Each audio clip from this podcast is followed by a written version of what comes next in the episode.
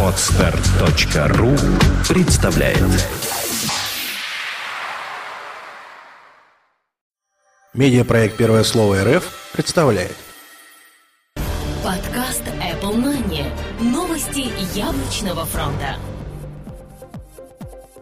Всем привет, вы слушаете 130 выпуск нашего новостного яблочного аудиодайджеста. Parallels Desktop 8 появится уже 4 сентября. Apple подтвердила дата-центр в Орегоне. LG начали производство дисплеев нового iPhone. Вышло обновление OS 10.8.1 и первая бета 10.8.2.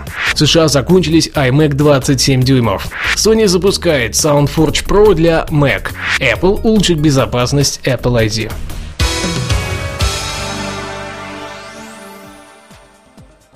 Parallels Desktop 8 появится уже 4 сентября.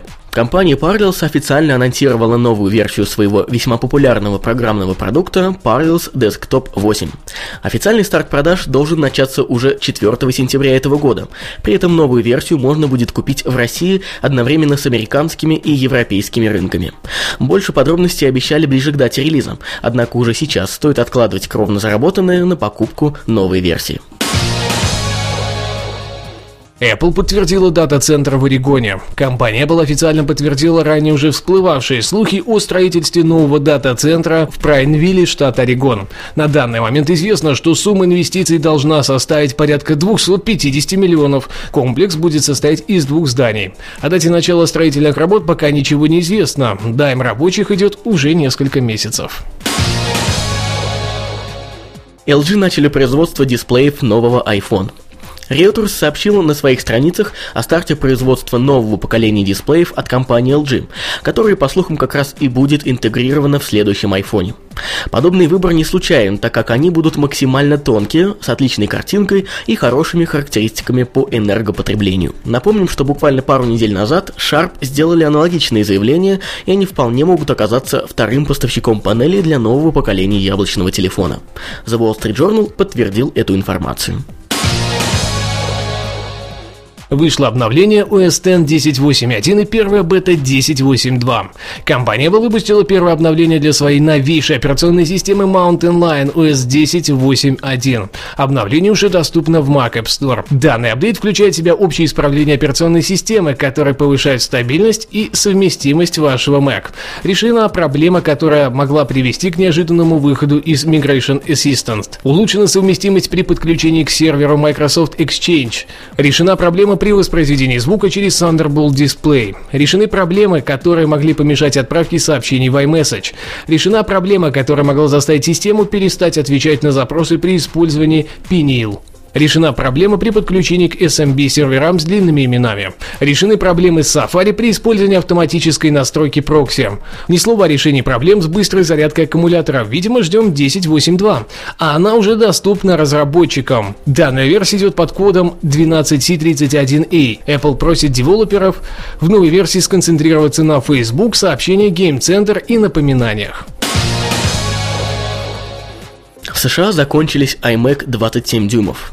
Apple Beach сообщает, что некоторые особо крупные реселлеры компании Apple, в число которых уже попали Best Buy, Amazon и JNR, лишились 27-дюймовых вариантов компьютеров iMac. Причем исчезли данные модели как из интернет-магазинов, так и обычных, розничных.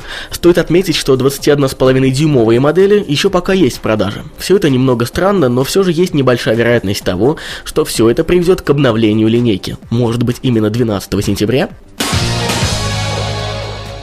Sony запускает SoundForge Pro для Mac.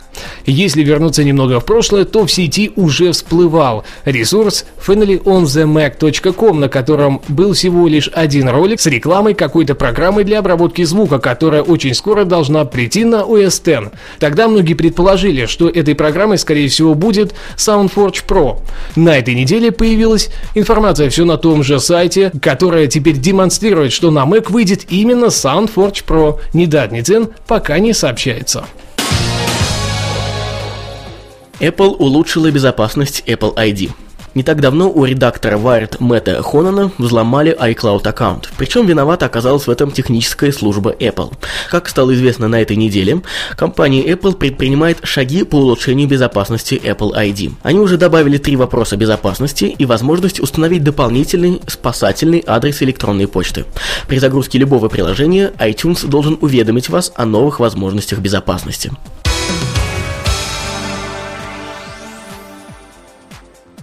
На этой неделе это все новости. Спасибо, что слушали. Отличных вам яблочных гаджетов. Пока-пока. Услышимся через неделю.